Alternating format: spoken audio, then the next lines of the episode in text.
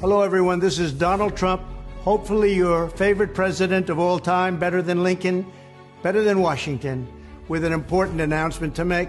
I'm doing my first official Donald J. Trump NFT collection right here and right now. They're called Trump Digital Trading Cards. These cards feature some of the really incredible artwork pertaining to my life and my career. It's been very exciting. You can collect your Trump digital cards just like a baseball card or other collectibles. Here's one of the best parts. Each card comes with an automatic chance to win amazing prizes like dinner with me. I don't know if that's an amazing prize, but it's what we have. Or golf with you and a group of your friends at one of my beautiful golf courses, and they are beautiful. I'm also doing Zoom calls, a one on one meeting, autographing memorabilia, and so much more. We're doing a lot. My official Trump digital trading cards are $99, which doesn't sound like very much for what you're getting. Buy one and you will join a very exclusive community. It's my community, and I think it's something you're going to like and you're going to like it a lot. They also make perfect gifts. So you can buy them with your credit card or crypto. All you need is an email address. Go to collecttrumpcards.com and buy your Trump digital trading cards right now before they are all gone, and they will be gone. They will be gone.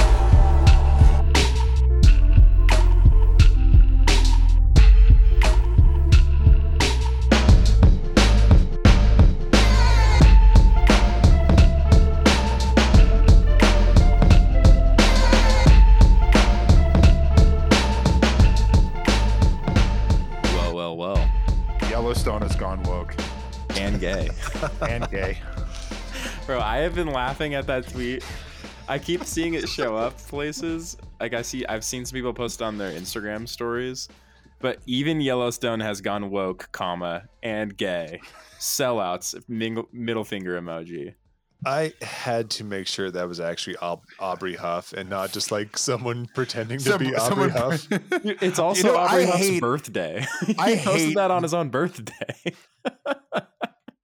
I hate when a Hollywood show goes gay.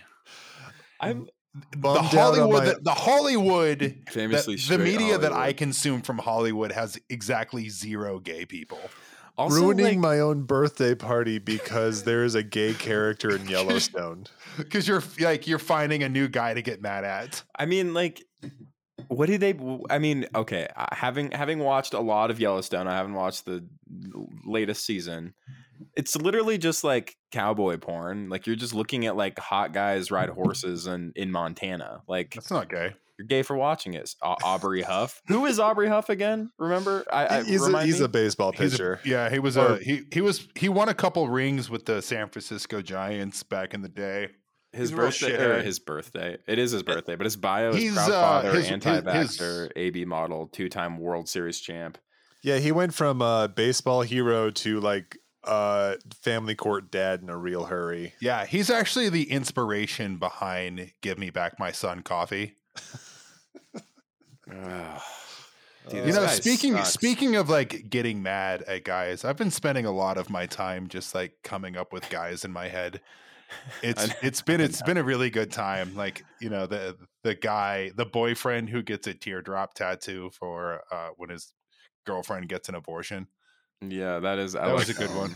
I think my favorite was the guy I thought of of like the uh, the angered parent who calls his son's math teacher a groomer because he assigned homework on the uh, transitive property. I, I I thought of something today too, and it's it's kind of humored me for most of the day. It's uh, what if Steven Seagal played Santa Claus in a movie? God, I want that. And it's- it's- Why don't we live I in that need- world? I need I need eight motherfucking reindeer.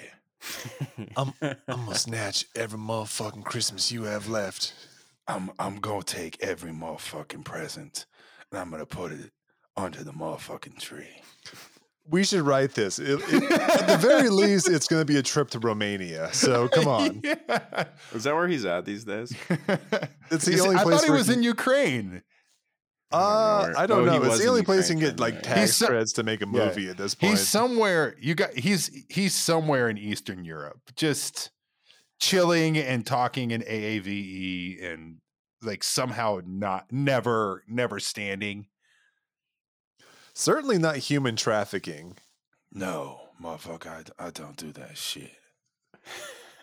Me and motherfucking Tim Ballard. Remember when he killed a, co- a dog on a cop raid? That was oh, we I mean, did. that's terrible. Oh, yeah. that's pretty- pretty That was when, like, during his like A and E. Oh yeah, he had that show on A and E. That rocks. Yeah, they did like a SWAT raid on a place, and like a tank hit a wall and ran over a dog. Man, I hate that I'm like looking through Aubrey Huff. I guess Aubrey was suspended from Twitter. I got, and at some point, and he, he was brought back. He was brought Elon back Musk by Elon because he our- said the Huff guy. Daddy is back.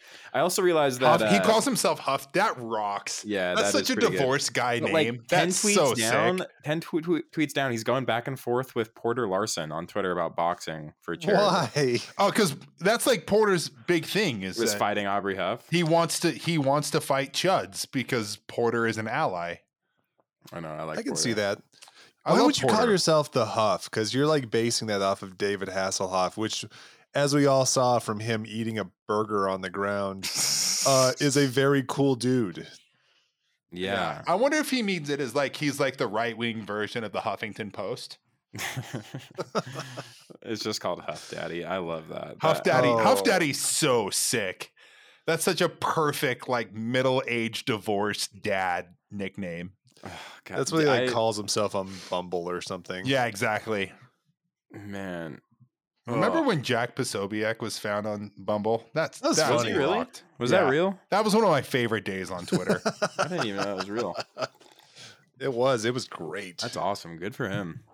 Um, way to get out there. Uh, just want to plug. Uh, get a get your uh your damn boosters and, and shots or whatever for vaccines because everyone's sick right now again. Every the hospitals are being overrun. Yeah. Okay. So yesterday, um, our governor from the official governor account, not his normal. I hate him so much. meme account. He he shared. It's where he shares his like declarations or whatever, and he and like a bunch of other like basically every other Republican governor essentially were they put out a letter to the the president asking him to rescind like emergency declarations for COVID or whatever.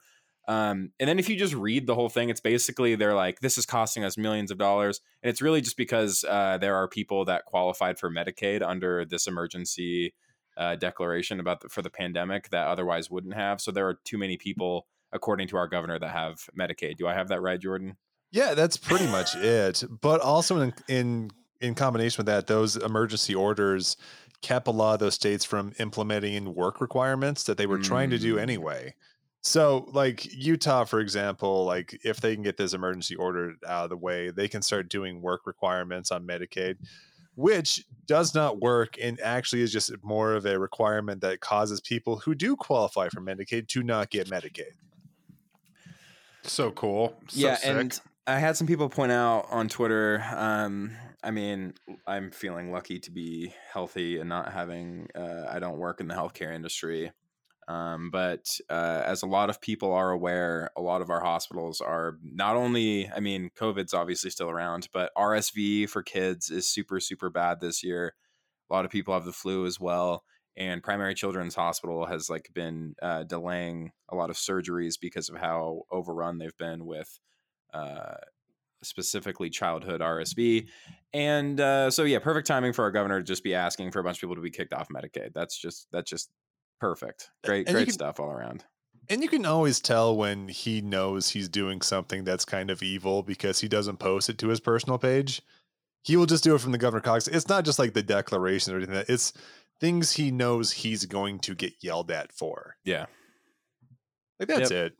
Because he's a coward. yeah th- throw some red meat and uh, yeah he just does he he'll he'll always do this he's a republican he'll sign on to all this stuff that's just like what that's what he's gonna do And like we, we've talked about this before too, is like how much does it cost to like enforce Medicaid with this massive administrative state to see like who deserves it and who doesn't? Like at a certain point, like the It's just cost of just administering these programs wouldn't it just be easier if we just went to a universal healthcare It's- program? It's, Right. so it's so un. It, there's literally, I mean, I don't even know what you're you're arguing for, other than just the ability for companies to be making profits off of people's health. Like I don't, I you're you're not arguing for the fiscally responsible solution because this is the most convoluted garbage nonsense that anyone has ever dealt with in the history of uh, of of government bureaucracy that's just intertwined with private corporations that that just that like I said profit off of all of this. It's healthcare in this country is such an unbelievable joke that like you said Jordan, like just enforcing all of this nonsense, we could just be just like paying doctors with that money instead. There's I so know. many things that we It's could be so doing insane. with this money. It's so insane. And it like it, I can't say that I'm surprised because like what is what has Utah done with COVID for the last like two years outside of like outside we of just, I mean, just we- we flat had out two denying it or just completely ignoring it. We Yeah. hope for the best. Yeah. We haven't done shit. So of course they're gonna do whatever they can to try to kick people off of their insurance. Like Yeah. Yeah. again, like Spencer Cox is he's no different than any other Republican sicko. It's he just, has uh, this like Magoo personality that the absolute dumbest fucking idiots buy into. Yeah, I mean, he's lost. uh, Even like I think a lot of like the like liberals who believed that he was like I don't know that he was a good guy or whatever. I think a lot of them have been. I, it happened pretty quickly, actually. I mean, specifically with like the redistricting, he lost a lot of them through all of that nonsense. Um, but yeah, I mean, this is just another example. It's just like it's so we have governors fighting against the president to trying to get more people kicked off of their health insurance when it's just like the fact that we even that this is even a thing to begin with is so utterly insane. I'm so I'm so completely sick of, of dealing with this. I I can't remember if I mentioned this on a different episode, but probably I, I was fighting. I tweeted about it. I was fighting with an insurance company for nine months this year to cover to cover an emergency eye surgery that I had in January that they pre-approved and then uh denied and then tried to use every single thing they could possibly use against me as being a pre-existing condition as to why they shouldn't cover me which i mean pre-existing conditions are still supposed to cover you but anyway um I mean, you would but they, think, right? they denied me over and over again. I tried to appeal, and they were like, "Yeah, you can appeal." And then I sent an appeal, and they're like, "Actually, we're not accepting appeals." I, I, the the way that they just they started were, Elon Musking the rules. yes, dude, the way that they ended up being enforced, like they were enforced. Uh, there was some enforcement that took place that that forced them to actually pay for it, and it was through the Utah government insurance like agency. That it's essentially there's a government body that oversees or uh, there's some third party that can rule over these companies. So I had to work through a government agency to get them to pay.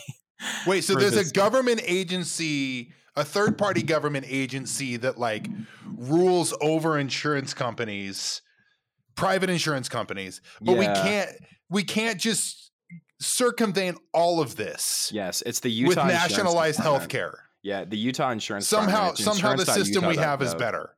Yeah, this Yeah, is yeah. it's actually awesome. So I Wow. mean, took nine months. Finally got them to pay, but it's like This is the dumbest bullshit. I'm so I'm, I'm that so sorry for you. Well, and like you talk to literally anyone that works in uh like healthcare that's on like the administrative side that has to deal with uh, insurance companies and like this is just the normal thing for them. Like this is part of the process is Right. like the insurance companies trying to get out of paying for anything they possibly can and then the providers oftentimes the doctors themselves have to spend time trying to convince the insurance companies that they actually are on the hook for things. And you know, most cases they are, but they spend a lot of time weaseling out of things, hoping that it'll just go away and they don't have to pay for it. But anyway. Man, isn't capitalism so cool where it just builds these massive administrative hierarchies that you can never get rid of because people freak out about like, well, what are you going to do with those jobs? It's like, I don't care. Dude, have you I'm, guys I'm sorry, I don't care. do something. speaking else. about our really cool system, have you guys seen what's going on right now with like children's Tylenol? No, are they? Yeah, is there's there not on the shelf anymore. Yeah, it's just not on the shelves. And if you go to like Walgreens and try to find children's Tylenol, I know like this do- doesn't really apply to either of you, but it does to me. You can't find children's Tylenol at Walgreens for like under eighty dollars right now. Uh, sir, as someone who struggles with swallowing pills, this does affect me. okay, fair. I gotta have the chewables. I'm sorry. I'm just kidding. I don't do that. I'm I Jordan's haven't. taking Uh, like 20, 10 milligrams. of children's Tylenol. My man, Jordan, anytime he's got a headache, is just slam an entire bottle of children's Motrin. It's like it's I'm like just- 500 milligrams. Who cares? I'm just crushing them all up and just taking them as a line. Just let's let's it. just go. just mainline, yeah, snorting and mainlining children's Tylenol. Yeah, man. Hell yeah. I can see Jordan doing That's that. that's sick. Uh, a couple other things, some house, some housekeeping. We uh, this episode isn't out yet, but the three of us went on Street Fight, which was really sick. We very much enjoyed that. Um, Brian had us on. dude. If people remember, Brian was on the on this podcast uh, about a year and a half ago. At this point, Yeah, to Um, watch the worst movie I have ever seen. yeah, we watched an awesome movie. So if that interests you, go back and listen to that episode. But I think that episode of Street Fight is going to be coming out in January, if I remember correctly. If that's what he said. Yep, he's gonna put it out while he's on vacation. So Yeah, so we are going we in that episode we talk about Studio C, BYU's SNL, and it was really fun. We uh, had a good ass time. two amazing skits we watched. we watched. it took us a long time to get through these two skits, but it was worth it because I think we all learned a lot together. I'm so mad I did research for that pod. I should have just like got in cold and not watched a single episode Studio C because I watched like I don't know four or five hours worth of Did you Studio really? C. I watched a lot. That's awesome. I really like. I just put it on while I was working. Like I was sitting in bed, yeah. just just watching I like Studio Studio C C stuff. on YouTube, and I was um, surprised I didn't have Guys, like my brain just leak out of my nose. Studio C is it's subversive, it's it's edgy, it's fun for the whole family, and I think that despite Greg's ringing unendorsement, you get two thumbs up from me. Go watch some Studio C. It's on BYU TV, probably free online on YouTube as well. Clearly, yeah, that's where I we watched it all. I watched it all on YouTube, so whatever. So Uh, yeah, because like once again, it's a loss leader for the church, and like BYU TV just get like eyes on their channel that's right next to like the Falwell channel and like whatever the 700 Club is on now. yeah, it's, it's, just uh, Mormon it's quite righteous a show. gemstones. I li- hey man, I liked. we did one of the Studio C skits was pretty obviously uh, a little racist, but the other And uh, the Kyle other one, loved it. I was a huge fan of that one. It was great. Uh, no, uh, but you know, worth checking out when that comes out. Also, uh, former uh, guest of this podcast, um, who sent in a roast, a not so roast of us, uh, Mayor, former Mayor Rocky Anderson. Yeah, is running very for nice mayor things to say about us, folks. Yes. Uh, so he's running again officially. I've I've been seeing his his signs around. He's got a little billboard. Um, Yeah, he's got one on uh like when you're getting off the I freeway. fifteen. Yeah. So I don't. I mean, listen. Uh, I've got we've got some issues with some of Rocky's uh, positions. Um, he's a liberal guy, and uh, he's going to be taking on another liberal uh, for mayor of the city. So, um, yeah, I guess it'll be interesting to see what happens. But I mean, we we did ask him a lot of questions that day, and he gave us a lot. We, we talked a lot. So if that interests you as well, there's a whole episode with us and Mayor Rocky Anderson uh, talking about. I can't. We talked about so many things. Um, it's kind of ridiculous. Yeah, but- we, we we talked about policing and homeless and yeah. I mean, that's his kind of his big thing is is Yeah. homelessness, right? So he, he takes it a bunch of different ways. Like sometimes like okay, I can get on board with that, and then like okay, I don't think I can do that one. Yeah. yeah, He has uh latitudes. Let's just put it that way. He contains multitudes, folks. Yeah, multitudes. The Latitudes, multitude okay. container. Yeah, I, I was looking at a map. I'm sorry. and uh, the last thing we wanted to mention this is a little story from uh, close to home as we found out today but if pe- i'm sure people saw it uh, donald trump released a series of nfts better than better than Lincoln. Better than maybe even George Washington. i can't remember what he said i i, I think It's I your tweeted it, favorite president, folks. what did he say about like it's like like baseball cards but more exciting i think or uh, he said yeah, something something like that. oh man. Jordan Jordan's gonna put the audio in for the intro. it's awesome i think it i think it rules Oh my Uh, god. the They nft sold art out. looks They Did did. they sell out. really? I should have bought one. Yeah, I'm looking at a CBS right now too. An article on Donald Trump's first NFT collection sells out in less than a day. That's so Yeah. sick. But um, Dude, to the- get into to get into NFTs in December 2022 is so sick. it's That quite a flex. I would love to hear Donald Trump try to um explain what an NFT is. Yeah. Are these I, like uh, are, are these like blockchain certified? I mean, Do I we have no know? i- I don't even. I don't even know what qualifies as blockchain certified. Quite Yeah, I, neither do I. But I mean, that seems mean, to they're be the going certified thing. garbage with that bullshit art that that they've they've uh, they've drawn up there. I love that he said like it's based on his real life experiences or whatever. and like Um, one's him dressed as a cowboy holding a shotgun, and one's him as like Superman. yeah. Dude, that's the funny thing. Like the NFTs, uh, every one of the NFTs has Trump like in incredible shape, like borderline jacked. Like it's the NFTs are funnier than the Ben Garrison paintings. Well, yeah, because Ben Garrison stopped dra- uh, drawing him as buff, so I mean he has to get right, but I'm uh, talking like like peak Trump, like peak owning the libs Hillary lost days when Ben Garrison was extremely horny for Trump and like you know was painting him like running o- like in a football uniform Oh, running man. over uh like Senator Schumer yeah. and he's got like, big like the rock bulging muscles. yeah, Yeah, you're you talking could- about uh, what's his face's art, right? No, no, Ben, Ben I'm talking about Ben Garrison, Oh. but there's Yeah, there's also Jon McNaughton. McNaughton who has the same kind of thing. Yeah, like Yeah. there Yeah, were Mc- multiple conservative painters who were extremely horny for Trump. you could just tell like Ben Garrison spent like four hours on each of like Donald Trump's traps. I like spent like I spent like six hours on the shading of your upper lip. yeah, except it's just on his fucking traps and neck. Yeah, it's just yeah. He's got Um, like he's got like Goldberg traps. I know, it looks awesome. So I, a reason So I said this this hits close to home is because uh, from Dan Murphy on Twitter, he posted a, a picture uh, of a Google Maps Street View, and he says the location, the entity selling Trump NFTs, NFT International LLC, says it's based out of uh, in Park City, Utah. NFT International LLC is not owned, managed, or controlled by Donald J. Trump, the Trump Organization, CIC Digital LLC, or any of their respective principals or affiliates, says the website. Um, they're literally They're at Kimball Junction. They're like yeah, right. they're just at some like rant like this is like a fake address, right? it's, it's- a UPS store next to the Smiths in Kimball Junction.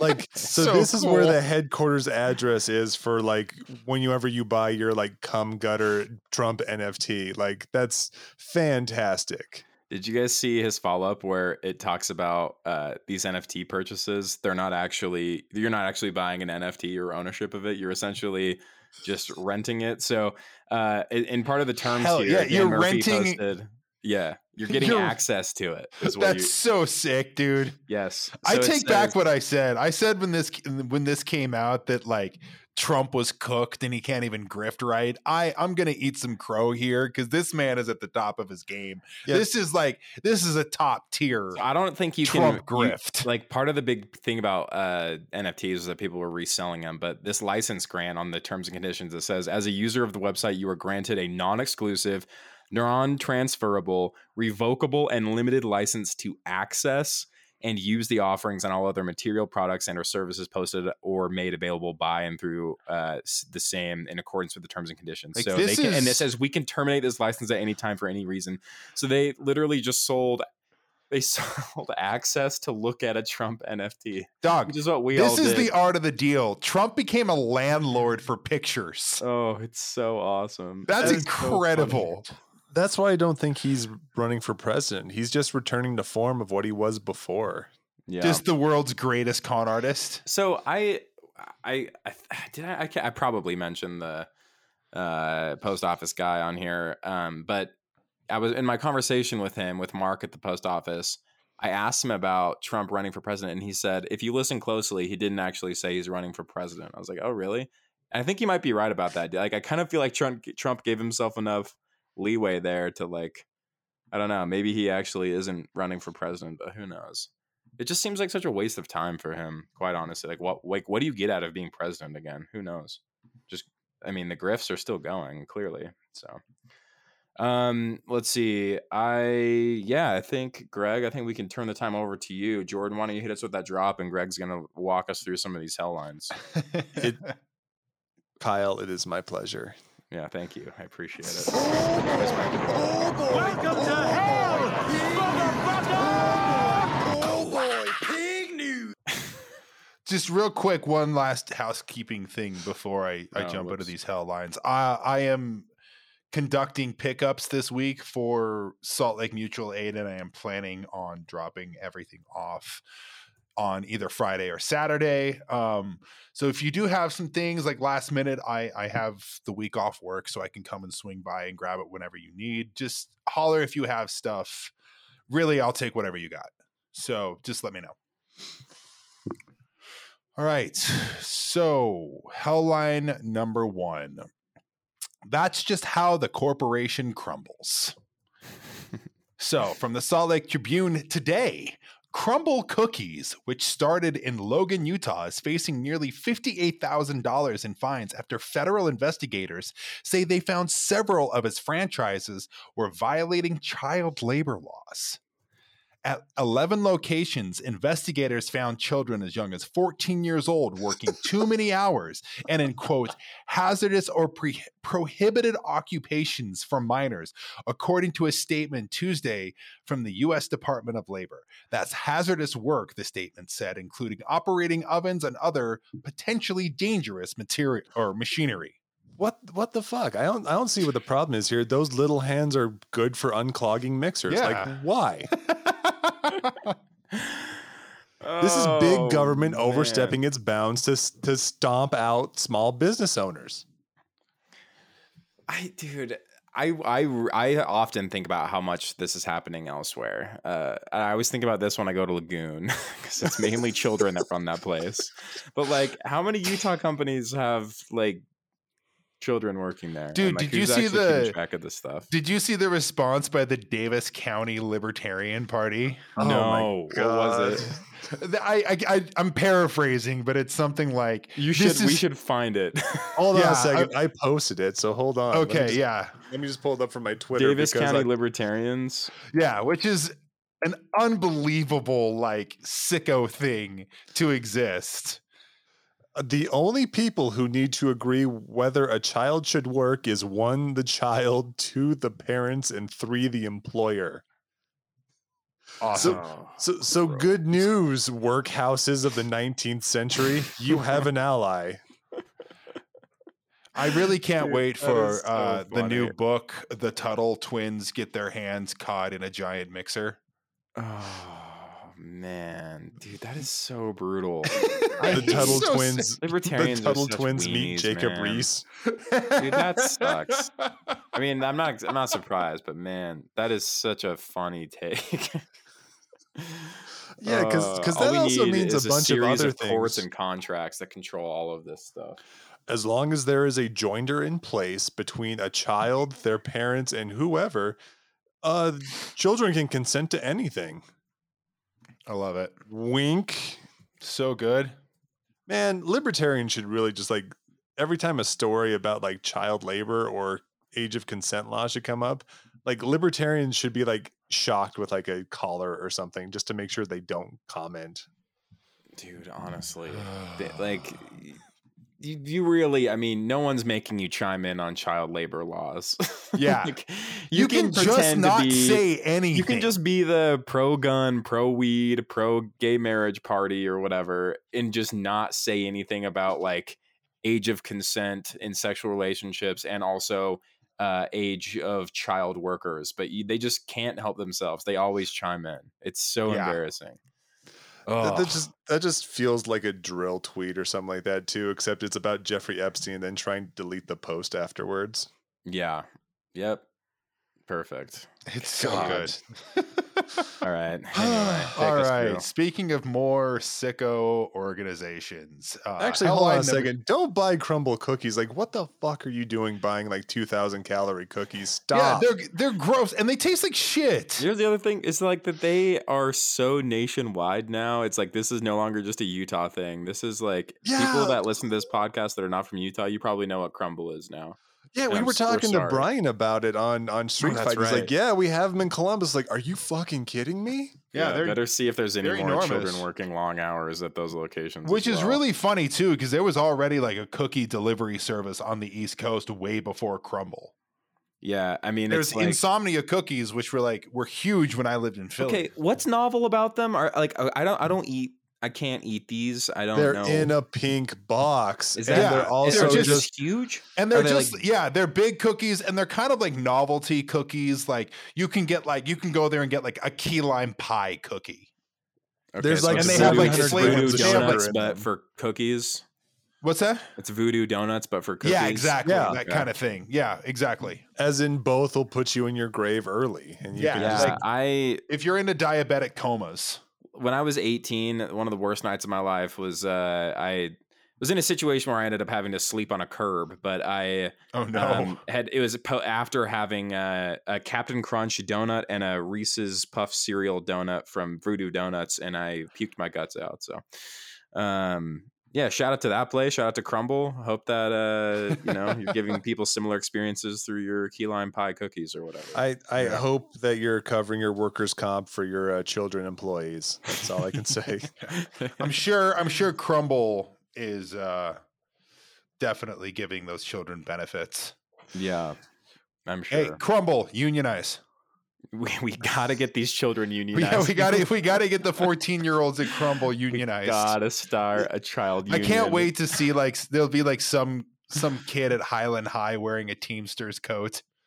dude. I'm gonna start dropping off like cards and like literature to the children at Crumbl. There we go. Thank you, comrade. Actually, Finally, that's this- I'm, I'm I'm gonna. I don't work at Crumbl. I don't know anyone that works at Crumbl. My mission is to make a Crumbl unionize and see what happens. Yes, we have a And there's gonna be like a bunch of teens unionizing. This is where your Patreon money's going from now on, folks. Yeah, this is- I'm printing out. Yeah, I'm printing. We're making a sequel to Newsies, and we're calling it Cookies. yeah, I'm making a I'm making a bunch of 17 year olds, 14 to 17 year olds unionize at a Crumbl. Okay, Greg, take us. All right. Another shitty organization. Hellline number two Operation Underground Twitter. So, from Tim Marchman at Motherboard, Twitter's new head of trust and safety has invited QAnon adjacent and publicity hungry anti trafficking group OUR, the subject of a criminal probe. Anti-trafficking in extreme uh, air quotes. Yes. The subject of a criminal probe believed to be ongoing to discuss a partnership. OUR tells Tim and Anna Merlan of Vice it's, quote, delighted by the offer. And among the many ongoing dramas involved in Elon Musk reluctantly buying Twitter and taking over as its main character, one is more acrid than most. Musk's accusation that Twitter, quote, refused to take action on removing child sexual exploitation material or CSEM before his tenure. Yeah, and now Jordan Peterson can't find it. Yeah, on that was Twitter my that was my favorite from last week was like Uh, now nobody can find child porn, and you know that I would be the uh, number one expert on where to find child porn on the on Twitter.com. That was one of another like why do, like don't say that online. he's the Like, yeah. It's not I've hard been to looking not really things, hard feel for like. it, and I Yeah. just can't find it. It's like My my not involved in fucking children t-shirt has a lot of people asking questions already answered by my t-shirts. But anyway, back to Underground Railroad. They fell off fast, didn't they? Well, yeah. Ever since that investigation happened, Vice had all those great articles. I just like don't see much about them anymore. They've kind of just No. gone into hiding. It seems Yeah. like They really have. Like this is the first were, time I've heard about them in a while, actually. It, it really is because I mean, like they went from like having Tim Ballard sit next to President Trump during like the human trafficking seminar immigration thing. I don't know what it was, but it was like he was at the big table, and then all of a sudden he's like, "I'm just so happy to be." To be thought of with uh, Elon Musk as his company continues to catch fire. Yeah. so yeah, good. it's pretty weird. I I don't I need to. I I wanted to. Yeah, they- like they don't really post as much. I haven't looked at Tim's Twitter in a while. I'm sure he's still doing the podcast rounds or whatever. Um, No, I, I I did check his Twitter last week, and it was really funny. It was um, oh, who was he doing? It was something amazing. Uh, Has he gone on the bullpen yet? Because that would be I would listen to that. No, but uh, he was interviewing Lech Walesa, which is the uh, former head of Solidarity in Poland. Oh, sick. Um, yeah, which is like, huh, kind of weird. was- and he was hosting a North Korea escapee at some free event. Why did I not go to this at Bound? This okay? I'm like pretty far back, I guess. This was in in May.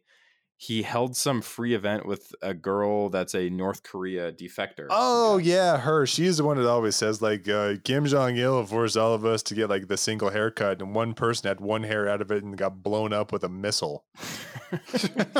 Like yeah, that's the one that's like, Right. oh yeah, you don't. that's You're, quite a you're just lying. yeah. like, that's, that's and, and I'm like, I'm not a tanky by far. I think North Korea is horrible, but like this uh Yeonmi Park, like she is the one that like says like, oh yeah, sometimes um we get treated so horrible that um dogs just allow are just allowed by the army to just like tear people apart or something. It's like I don't think that's necessarily Yeah. true. Oh, also somewhat related. Did you guys see that Mike Lee is trying to introduce a bill to ban any type of sexual content online? oh yeah. Totally popular. That'll definitely win Republicans like Congress in like I love two a years. libertarian. I mean, come on, that's just, what a, That's what so an awesome thing to do. Hold on, But let's yeah, just think about this for one second too. They just got off an election where it was supposed to be a layup for the Republicans to control both houses of Congress. But they came off so weird and so disjointed with the American people that they actually lost a seat in the Senate and like got the smallest house majority since like I don't know the 1870s. yeah. And they're like, anyway, we should ban uh, probably the most popular uh, form of online entertainment possible. Especially in Utah. yeah. Especially, I actually think I found- states. I think I found his uh his alt. Tim's Uh or Mike Lee's? no, Mike Lee's. It's this guy named at Rufus Brandt Oh man. tweeted uh Is that when that guy you've been females- fighting with? Yes. When females start to get used to sex toys that stimulate intensity, they expect orgasms to become ungrateful. It's an Oh unnatural practice that becomes normalized more and more by feminists and, quote, female pleasurists. I hate you for bringing this back into my consciousness. Even though it was there an hour ago. You, you could have just I- like you could have just like brought up like that Marjorie Taylor Greene tweet where she was mad that like sex toys were next to like toothbrushes at Walmart or something. Oh, yeah.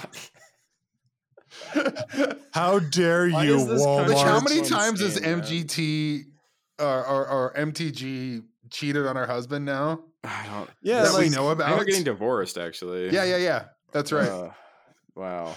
so sick. Anyway, okay. I love this country. It's we're having fun. We haven't Yeah. recorded for a while, so we're like we're getting a lot of I energy. know we're getting we're getting a lot of this. All right, uh, headline number three: We do not support independent cinema. okay, that's a good line. nice. Sorry, Broadway theater. that Um, was pretty good. from Politico, Arizona Senator Kyrsten Sinema is changing her party affiliation to independent, delivering a jolt to Democrats' narrow majority in Washington along with it. In a 45 minute interview where she self sucked the entire time, uh, the first senator, the first term senator, told Politico that she will not caucus with Republicans and suggested that she intends to vote, quote, the same way she has for four years in the Senate. Nothing will change about my values or my behavior, she said.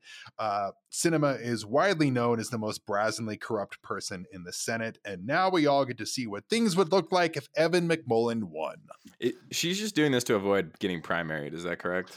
Y- yeah, but I don't think it's going to work because her she has approval like an rating eight among percent yeah, like, approval rating in Arizona. no, it's lower than that. And like for like Arizona Democrats, her approval rating is five, Sick. five percent of that rocks. just among Democrats. So ninety five percent of Democrats do not like her, I love which is that so amazing much. when it's a Democratic senator, or at Yeah. least was. So, So, the like- idea is that she's like basically like, I dare you to run someone against me, and we'll just split the vote and lose Yeah. to a Republican. because like Ruben Galle- Gallegos, who's a who is a uh, congressman from uh, Arizona, is pretty much like priming to run a primary against her, Oh, I see. and like he was like, "All right, fine, you can go independent. I'm still gonna run for the for the nomination Yeah. because everyone hates you." yeah, and, she's like, terrible. And honestly, it makes sense to actually still do the primary against her because, like, who is she pulling votes from at that point, too? Like, you've completely lost to Democrats on that one, too. She's underwater with independents and Republicans as well. Yeah. So, like, who who were you? What what's your base? I don't know. it's like It'll it's be- like Mitt Romney and like twelve guys in Maricopa County.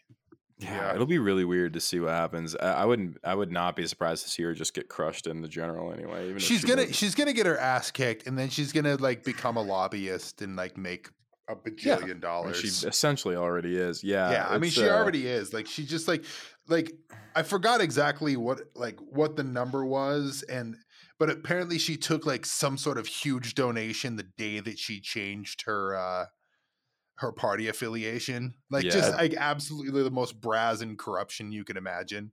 Yeah, that's Yeah. not surprising at all. Um, Yeah. but she's she's the worst. yeah, like 2024 was going to be a hard election cycle for like for, for like Democrats in Arizona anyway. Right. Yeah. Um, but mm, I, I don't see do you guys think She's Kristen gonna eat just an to? absolute pound. Is she even gonna campaign? She just she just listens to Lisa Loeb on repeat. yeah. I want. I like. I, I want to look at her Instagram and see if I can find like any type of like personality indicators other than the the fuck know. off ring.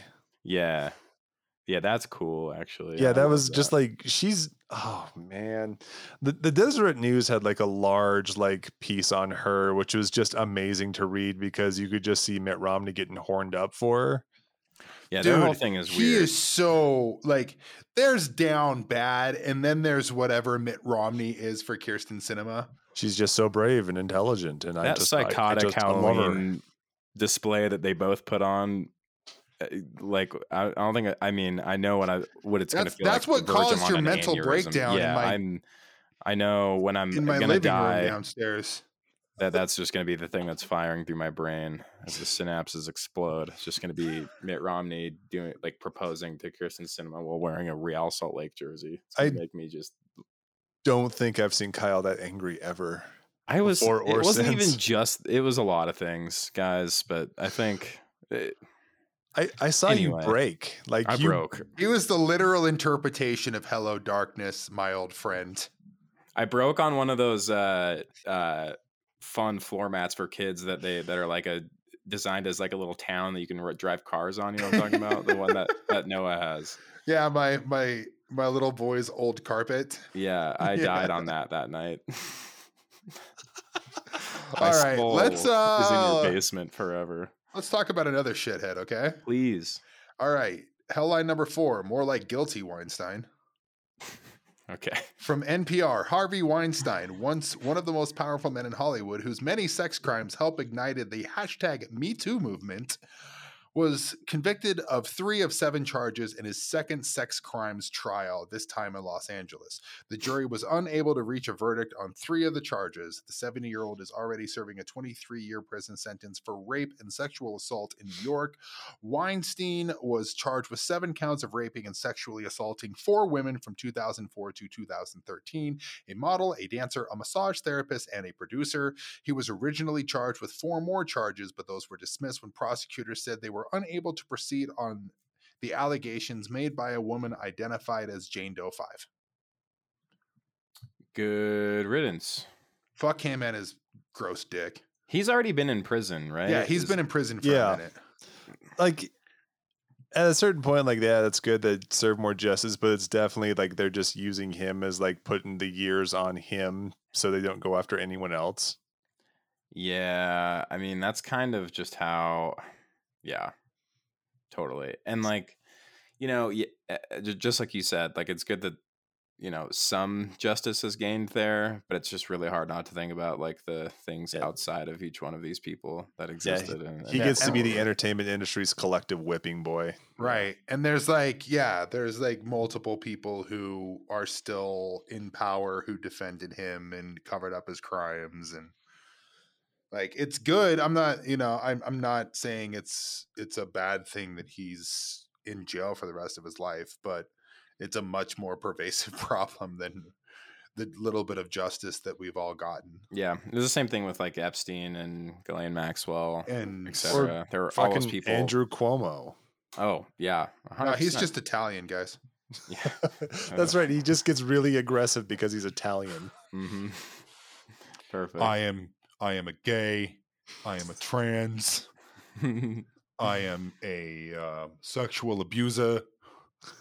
I am Man. Italian. what a guy. All All right. right. Take us to the uh, last one. Hellline number five. More like Sam Bankman fraud. Nice. From Reuters. Following his arrest, FTX founder Sam Bankman Fried has signed legal papers paving the way for his extradition from the Bahamas to the United States, where he faces fraud charges over the cryptocurrencies exchange's collapse. A Bahamas official said on Tuesday. Bankman Fried faces eight federal charges, including wire fraud, security frauds, and money laundering related to the collapse of his crypto exchange, which sank into bankruptcy last month. You know, my favorite detail of this that's come out of, of like this whole thing is that apparently they had like a Slack group with a channel that just said wire fraud. It Are it you really serious? Yes, every everything literally said this- wire fraud. everything about this is amazing and also like the, another amazing part is like how many like right-wing conspiracies were about were around just because like oh they're not going to go after him because uh they're dragging their feet on this indictment and all that too. And Because he as like donated money to the Democratic Party. yeah and as like friend of the pod shocks like said too is like they got an indictment done in a month like that is lightning speed. And it was mainly because the guy wouldn't shut the fuck up and he was going on cnbc every single day to talk about those like financial crimes. It was literally like that wiretap scene from casino except for it was just an fbi agent just watching cnbc with like mad money just like good lord man just Dude, it's like up." that. It's like that scene in Role Models where uh, Paul Rudd's girlfriend is trying to defend the guy, and they have him on tape, and he's like, "Look, it's me committing a felony." Dude, it's crazy how just like yeah, like brazen they were about all of this. Dude, they had like six different Super Bowl ads just like last year. I know. Wait, I can't. I, uh, what- like were they a Miami Heat sponsor or were they it was like F- a- sponsored FTX the Arena. arena. Yes. Oh, it's the damn arena. Sick. yeah. Awesome. They And- they and the patch sponsor- on the mlb umpires uniforms and dude they Did- got Larry David and Yeah. God. at least Larry David has a built-in excuse for like being like, nah, this still seems stupid to me. Yeah. I think my favorite though, have you like that that Shaq quote? And like Shaq notoriously will take a check from anyone. He will shell anything. And even he was like, I can't I can't do this crypto shit because it's too scammy. Hmm. That's what I said. He did- That's what I told him. Yeah, Shaq, yeah. you- we're He played- level moral ground. He played basketball with a CGI general. Yes. That was awesome. Those commercials were good, actually. I don't know what you guys are talking about, and I like that he just Saved me so much money on my insurance. Wait, did he take over Papa John? Is he is he the new Yeah, Papa he's John? he's the Papa John guy. That's part of the Oh, reckoning. Nice. I love that. Good for That's- him. Yeah, it's uh, Shaq's now the one who's eating thirty to forty pizzas a, a- week or whatever. Man, at least he can do it. I think that I think that works well for him. I can I can do it, guys. Word. Well, um, let's get into the, the the main thing that we wanted to talk about this evening. And um, Holy cow, did we not talk about Elon Musk at all? No, we. I don't want to talk about Elon Musk anymore. No, because it's ongoing. We'll we'll do like a whole episode on Elon when Will eventually we? he's found Ugh. when he's eventually found face down in like his South African bunker. Yeah, I don't want like- to do an an episode. I don't want to talk about him anymore until he's dead. Well, that's what I'm saying. Yeah, Yeah, like Well, ho- then hopefully that I feel like we're getting like close a, to some type of video game world that happens soon. yeah. I feel like we're getting close to Hitler in the in the bunker. Uh, You, I, dude, he did say on Twitter that he's gonna actually pick a new CEO uh, if he can find someone Yeah, dumb enough to take the job. I don't- think and- that I think that the Saudis when he went to the World Cup showed him the uh, Khashoggi tape. Dude, I honestly think he's just deeply unhappy, and he's realizing that he has uh, made the biggest mis. Like, I don't, I don't, I don't. Has anyone else pissed away a fortune this big as quickly as he is? Like, I don't think we've ever seen this much money. no, Twitter's so good right now. The, person. the the only thing I can really compare it to is King Ludwig of uh, Bavaria, who spent the entire treasury of Bavaria on Neuschwanstein Castle. And Yeah, then there's some pretty good evidence he was murdered in the lake behind the castle. Honestly, that's a better use of money. Like this is just insane. Yeah, I- I New mean, Schwanstein's awesome. They base it for the Disney castle. Yeah, it's beautiful. And uh, what do we? What do, we've got? We've got the most insane situation. I mean, I, yeah, we're not talking about Yeah. Elon Musk. Yeah, King Ludwig had an awesome castle.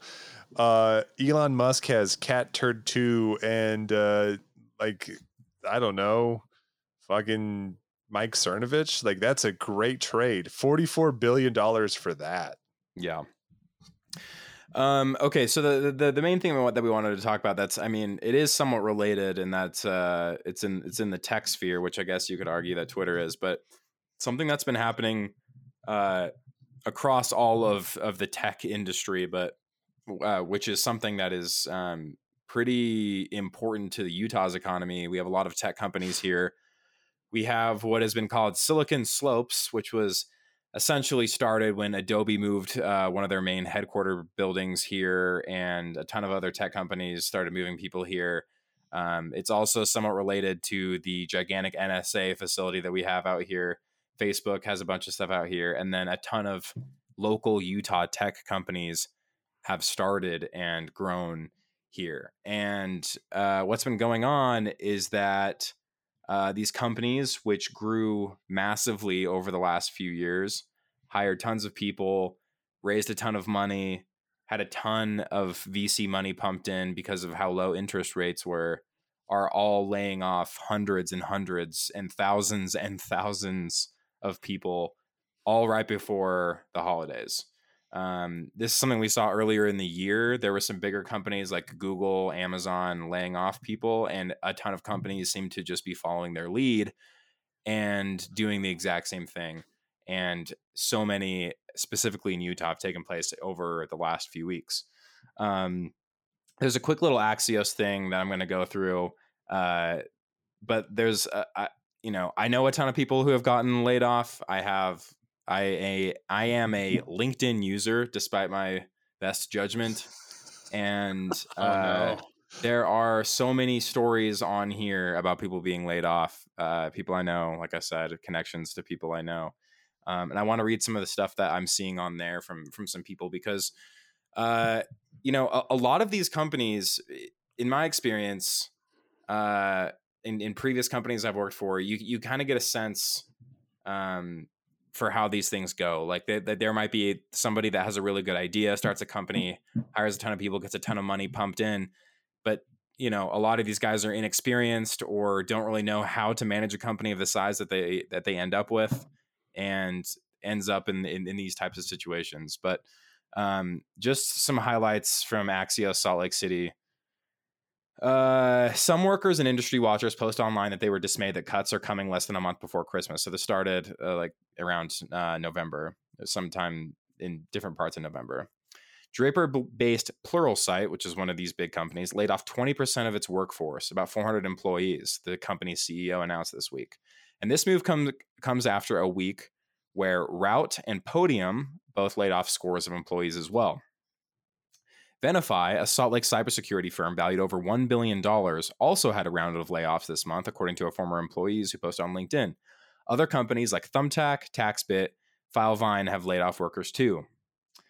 Um, and this is what some of the things that, that they're saying, quoted by Axios. I'm sure it has, has to do with financials, making sure that it's looking good at the end of the year, but it's definitely not a good look. And it seems to be shocking that so many companies are doing that. Nikki Sanders, a Cottonwood Heights blockchain engineer, told Axios. She was let go this week by TaxBit, but said the company provided severance. The tech industry is facing is bracing for a downturn in 2023, and investors are looking for more proof of frugality. Podium, for example, is prolonging a hiring slowdown, trimming office space, cutting software costs, costs, and reducing perks, according to a memo obtained by Business Insider.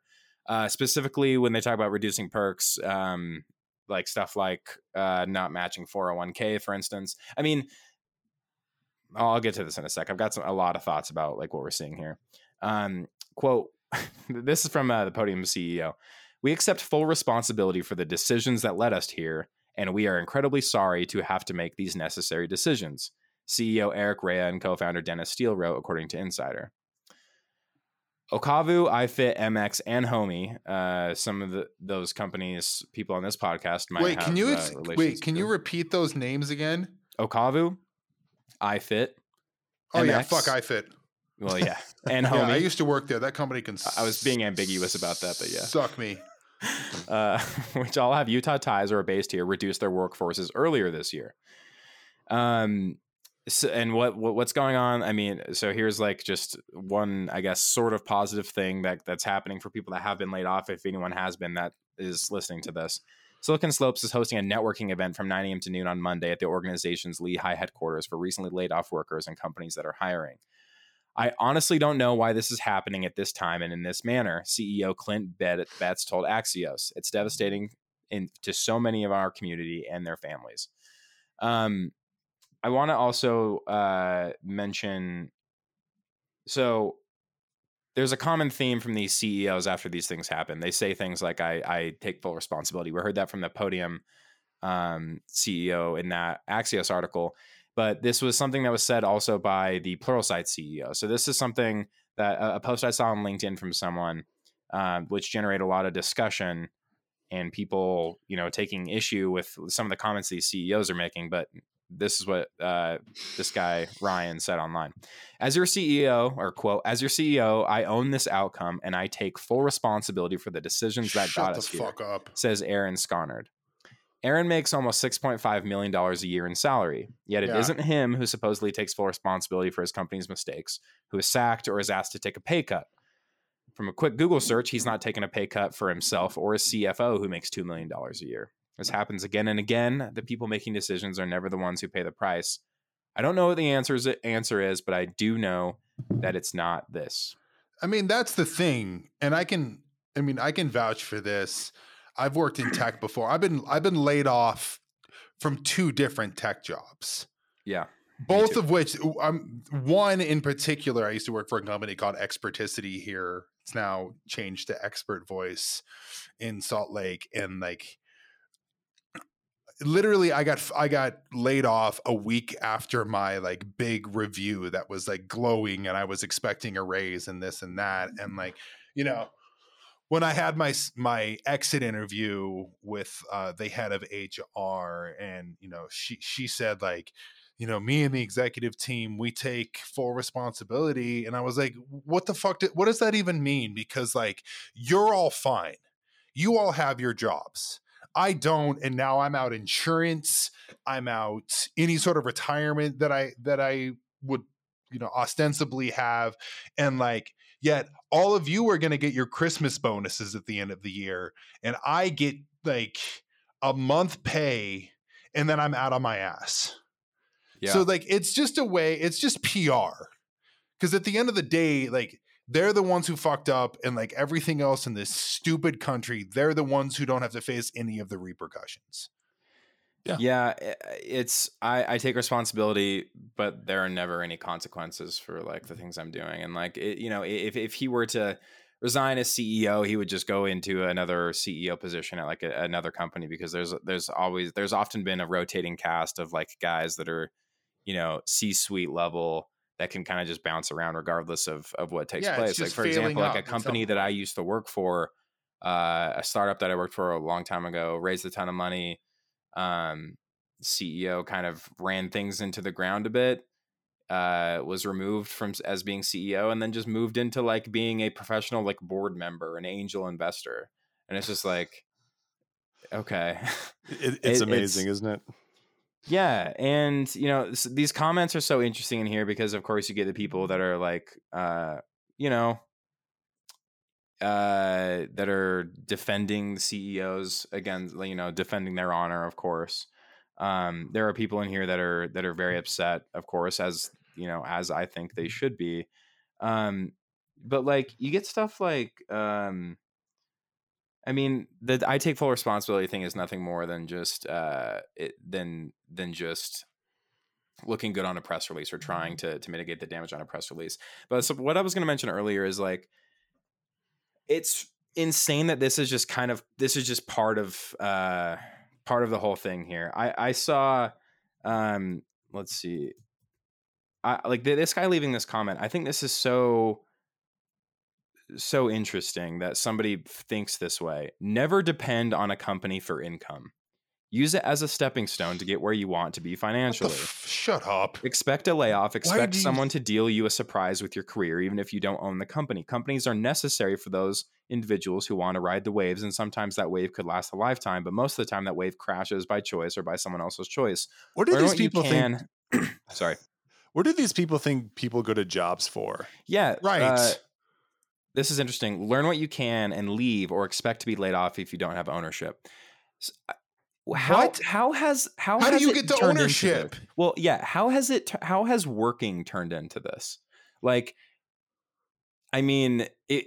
I would argue it was never ideal just to be to have you know the company job, but like, there's no. There, we're, we're slowly shrinking the amount of actual like steady careers that people can have. Uh, and uh, like I mentioned earlier, the perks being taken away, it's like literally a company matching 401k. A 401k in and of itself is already such like a gigantic scam compared to fucking. what, it's what it was supposed to be originally. Like uh, of, of what like a pension and retirement used to be. Like it's crazy that it's gotten to this far where like there's people who are like legitimately saying never depend on a company for an, your income. It's like, what are you supposed to like? yeah. Then why do we have jobs? every everyone's just going to start a, their own business and be an owner of a, This their own independent business. I mean, this is what happens. I mean, you have uh, essentially C-suite people in this country that are just like that. Essentially, their entire academic career before this was just like an MBA and studying motivational posters. Like that's it. it's like, oh well, you know, just hang in there, sweetie. Like it'll get better. But like, there's no real, there's no real mechanisms for that to happen because their entire job at this point is now just to like wait to ride the wave of like higher inflations and the end of like zero percent credit from from venture capital now Yeah. and so it's going to get rough for those for those tech companies now because like the the the game's over like before this the game was essentially just keep riding the the venture capital trail until like meta or google buys you out and then that's it. Right. you go form a new company and start all over again and make more money doing that. But now that that's over like these guys don't know what to do like now they now the only thing they can really do is just slam the layoff button. Like it's going to just become a bunch of these a bunch of these companies in silicon slopes are going to go. Like that's it. All Yeah. those all those buildings you see in Lehi as you drive through a lot of those names are going to come off them soon because that's the way it is. And this state invested so much in in silicon slopes as well too including giving them their own like regulatory sandboxes so they could do whatever the fuck they wanted no matter what. Labor rights doesn't matter. Uh any sort of like regulatory infrastructure needed to make sure you don't break the law eh, Yeah. fuck it go with it and like tax incentives in particular also being like such a big one. Uh, there's a Salt Lake Tribune article that that is talking about the Pluralsight uh, layoffs and and Pluralsight was offered a tax rebate deal up, uh, worth up to 21 million dollars if it met the terms of a contract with the governor's office of economic opportunity to create 2,400 jobs over 10 years beginning in 2017. Dude, and As how many of these tech wait, companies got PPP loans? Well, okay, so uh, let me finish this. A state database shows that as of March, again, this was a 10 year agreement beginning in 2017 that they got this tax incentive, this tax rebate deal. A, ta- a state database shows that as of March of this year, Pluralsight had qualified for zero to 25% of that total tax credit despite, uh, despite their agreement. And layoffs are, and, and, and so like, this is just, it, it makes me so physically ill because uh i mean again they, they they claim to be taking responsibility. They there's never there's never consequences or any of this. Like like the hiring practices um that that that have taken place over the last few years like evidently were completely irresponsible because like none of this should have been completely uh, uh, like you can't you can't count on 0% interest loans forever. No um, and so everyone everyone was competing with each other for the same pool of employees trying to grow as quickly as possible to try to like you know i guess va- become as valuable as possible and maybe go public um, And but like tri- you know that I'm sorry, that Trib article you're, You're good. talking about too also like listed like the valuations for each of these companies too. oh absolutely like Pluralsight was like valued at three billion dollars, and all it is is just like a training like software, so you can like watch videos and learn how to do like I don't know, AWS stuff or tech certifications or something like that.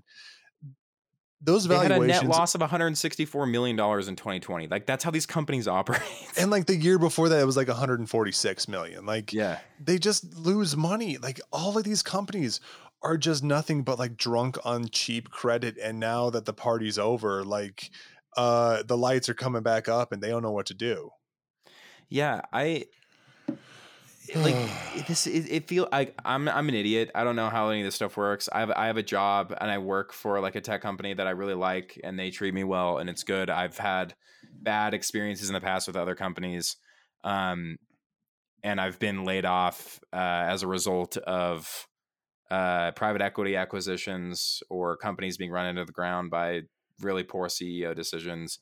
Um, but like, it's so hard to feel any sort of confidence in any in anything when like this this like these companies were the were the crown jewel of Utah and they Yeah. have been Yeah. like when when our governor when you know high representatives of the state talk about things that are good about utah they talk about these types of companies and like i just i i, I, I it's, it's, unbelievable all built on nothing. I it mean, feels like it's built on nothing and it's Yeah. really insane like it's just somebody has a good built on sand, man.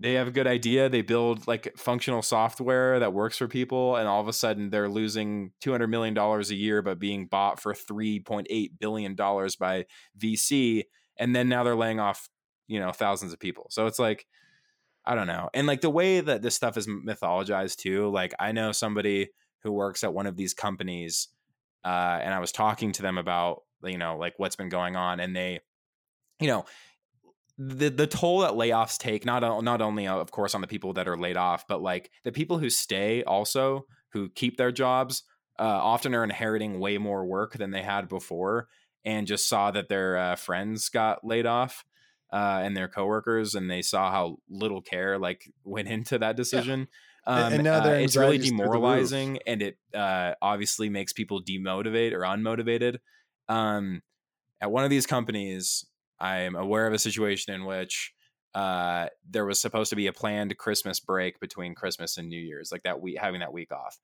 uh, literally like the week before this they say okay we're canceling that everyone's expected to come into the office during that week we owe it to our coworkers who were laid off that's one of the executives said Oh. this to the employees saying that they owe it to their fellow coworkers who were laid off that they need to come in to the office in that week between Christmas and New Year's time that they were pla- promised It's just the to most have off. evil shit. It's just so disgusting, dude. And I, Can I rewind the tape back just a little it's bit? so 'Cause it's- so dehumanizing. it's something that really bothers me. Like I just it's it's been in my mind since you mentioned it. Like the whole 401k thing and like not you know uh relying on a business or a job for your income. When like the th- the thing that's been in the back of my head since you said that is like the statistic that something like 90% of all stocks are owned by millionaires in this country. yeah. Like how does the average person get ahead? And like you do that, yeah. like like i have a friend i'm not gonna I, I i'm not gonna say her name but she's like literally done everything right you know like she worked really hard in high school and got a scholarship and went to law school and got the good job and all of these things and like started saving money and wanted to buy a house and then all of a sudden like houses started skyrocketing we would get like private equity like BlackRock, you know, the stories we've talked about them just like buying up entire city blocks. And like she had a, a condo that she had found here and like was going to close on it, like had the check ready to sign over for the down payment. And like some private equity group comes along and like s- just sweeps it up and offers like $90,000 more than uh, what they asked for in cash.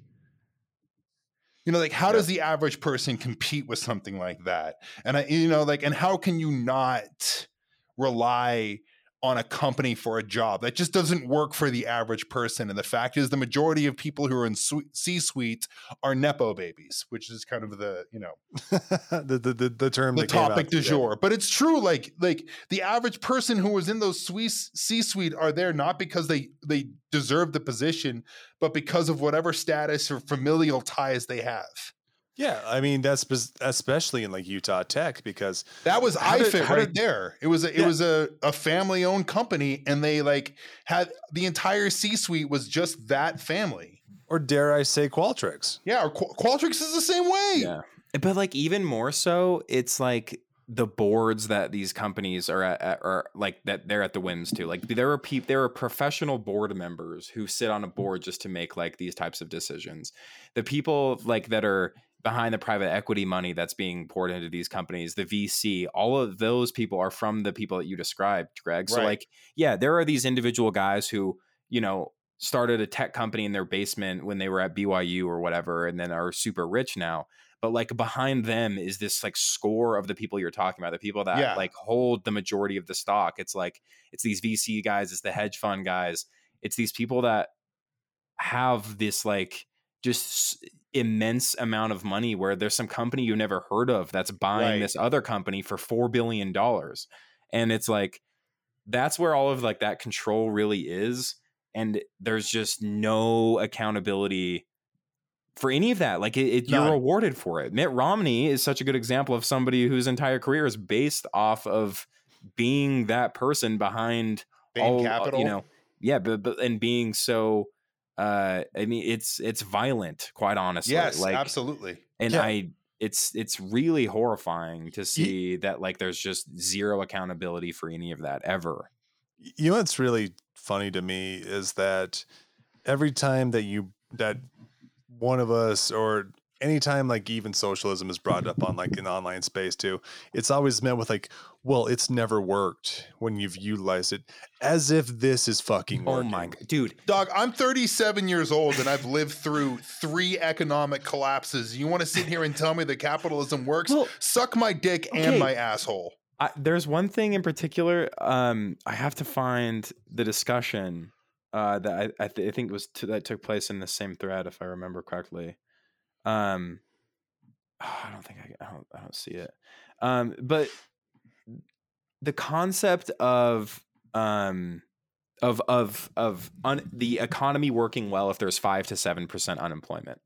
Like in order for the economy to work well, five to seven percent of the workforce needs to be out of a job. Like Yeah, one one twenty. that's working well. Like that's that's like peop- Economics is the dumbest bullshit imaginable. well, it and it's not it's not without uh, like we were we had this conversation like wi- uh, with Dustin the other Yes. day, whatever day uh, that might that, I think that was probably yesterday. Um, like the economics in this country has an agenda. It's not non it's not non ideological. Like for an economist to say like in order for this to be working well, five to seven percent of the workforce needs to be without a, a job. Like and that's Dude, you that's had you had what's his name? Uh Larry what's the Summers. Larry Summers like basically cheering on a recession all summer long. Yeah, Oh, they all they need a recession. Yeah, I mean, they need ca- one. Capitalism depends on the Roman idea of decimation, which is like Mm-hmm. one tenth has to get destroyed by the other 90% in order for the other 90% to be better at their positions or something like that. Like that's what the Legion would do. If the Legion was dishonored or anything like that, 90% of them would kill one 10% of them. And like that was supposed to make you better at it. But this is the coercive effect of capitalism here. Like this is you're every time you go to your job, you're supposed to see those shanty towns and you're supposed to see Right. like people It's a reminder, yeah. Yeah, it's supposed to be like you could have it worse. So keep your head down and and if you're and if you're even try to leave this, you will be destroyed. So Mhm. like like I don't I don't see how it can work. And it's gotten it's backslid. Like we go from like with the 1990s, it's probably like the peak of American capitalism, I'd probably say, to what we have now. And there is no hope that from that generation to this generation it will get better. As a matter of fact, in a lot of ways, it's going to get much, much worse. like all of us, all of our healthcare costs are going to be much higher. All of our basic goods are much higher. Housing is so much higher. So much higher. and that like this is not an economy that's functioning.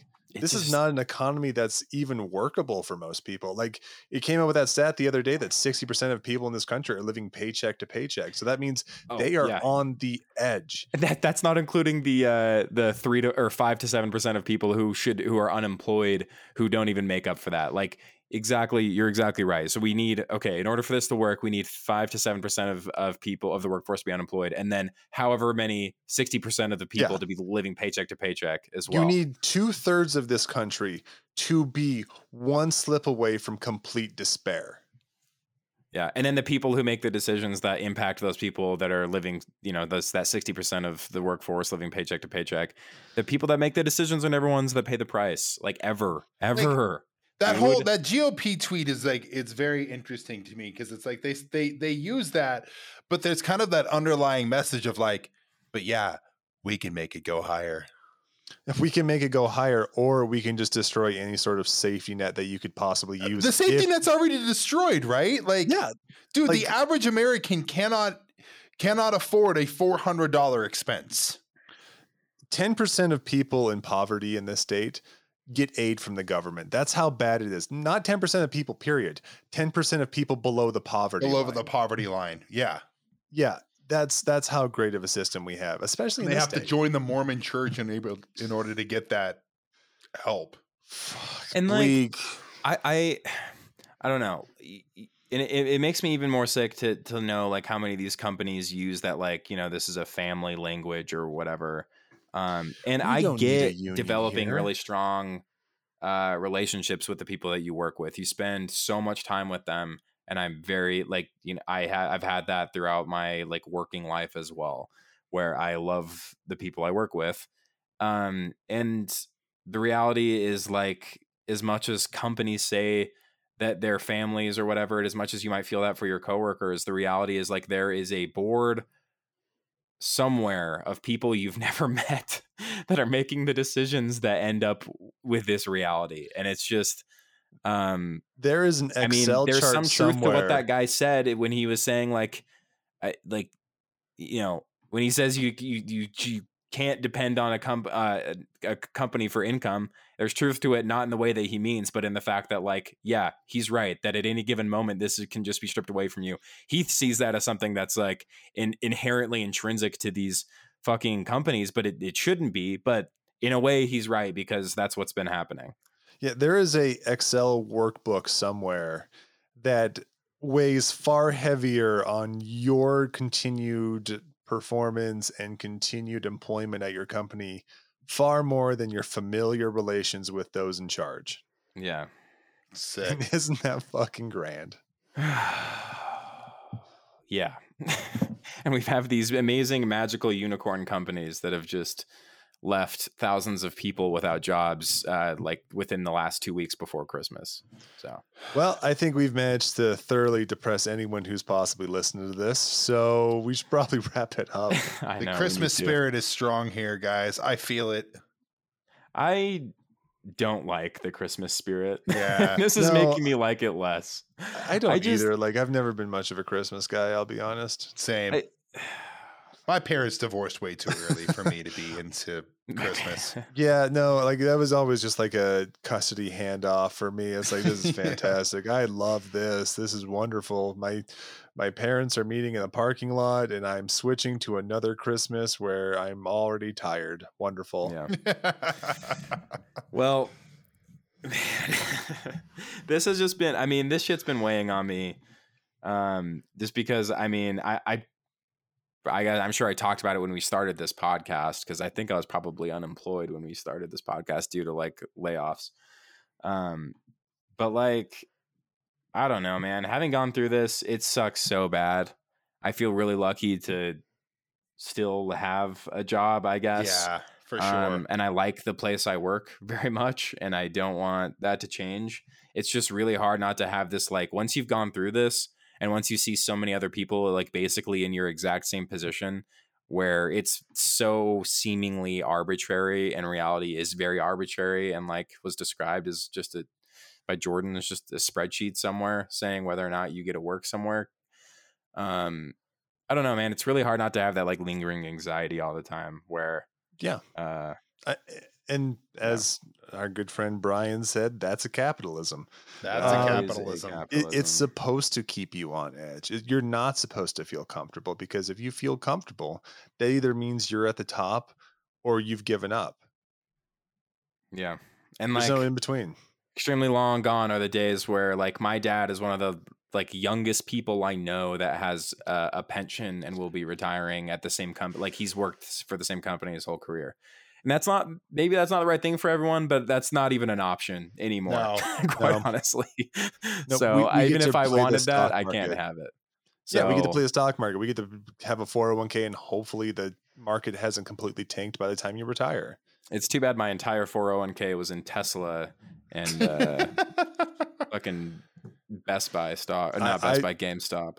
I put all of mine on Tesla and also um, Pokemon NFTs. Um, I think we're okay. I'm never retiring Oh. because uh, you know I I I was the one who bankrolled the FTX uh, Super Bowl commercials.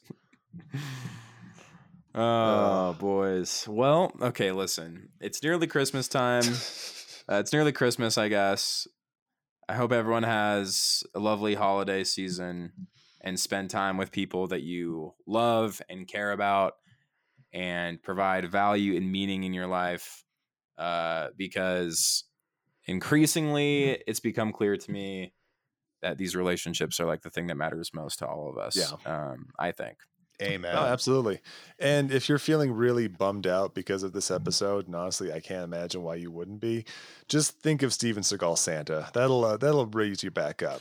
This Yeah. this month, And- motherfucking Christmas season. if you live in the greater Salt Lake area, Greg will show up at your doorstep and he will pick up Wear- donations from wearing you. I will I will wear a Steven Seagal kimono. He will be Uh, wearing a leather jacket that is essentially a tarp. Um, I will And also- show up to your motherfucking doorstep without ever getting out of my car because I refuse to walk. I was about to say Steven Seagal doesn't get out of his car. He's No. physically unable to at this I'm point. physically incapable of getting out of the motherfucking truck, and I'm currently starring in season seven of my 600 pound motherfucking life. I'm So so, yeah, if you need that in your life, or if you just need someone to go get coffee or a drink or dinner with, uh, and you live in this area, let us Um, know. Or if you're um, coming through um, Utah, Very motherfucking lonely. yeah. Please, Uh, I'll buy you a fucking coffee. but seriously, if you're feeling lonely, I've I've just been I feel like I've been uh, trying to be sensitive to people's feelings about this kind of thing. I, I've been increasingly aware of how frustrating the holidays can be for some people. So if uh, you know you're trying to hang kick it with the BIM boys. Did I say BIM, BYM, whatever? If you want, if you, you, you do- donate some stuff and come hang out. Yeah, let's do it. yeah, we'll give you all right. stickers. Um, I don't know. Well, we're we're cool. Yeah, We're- join the Patreon and hang out on Discord. And we're, we're non-threatening. Um, We're very non-threatening. especially me. I am probably like the saddest, nerdiest one of all of us. That's true. All right, everyone. I'm just kidding.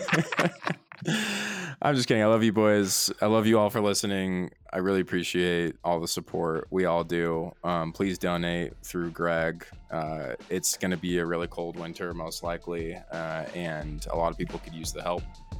And that's it. Enjoy your your holidays. We'll see everyone next time. Bye. And if we don't No. get to you by New Year or anything like that, too, we got some cool stuff coming along. So yes, absolutely. watch this space. Merry Christmas, Please folks. Do. Big things coming. Bye.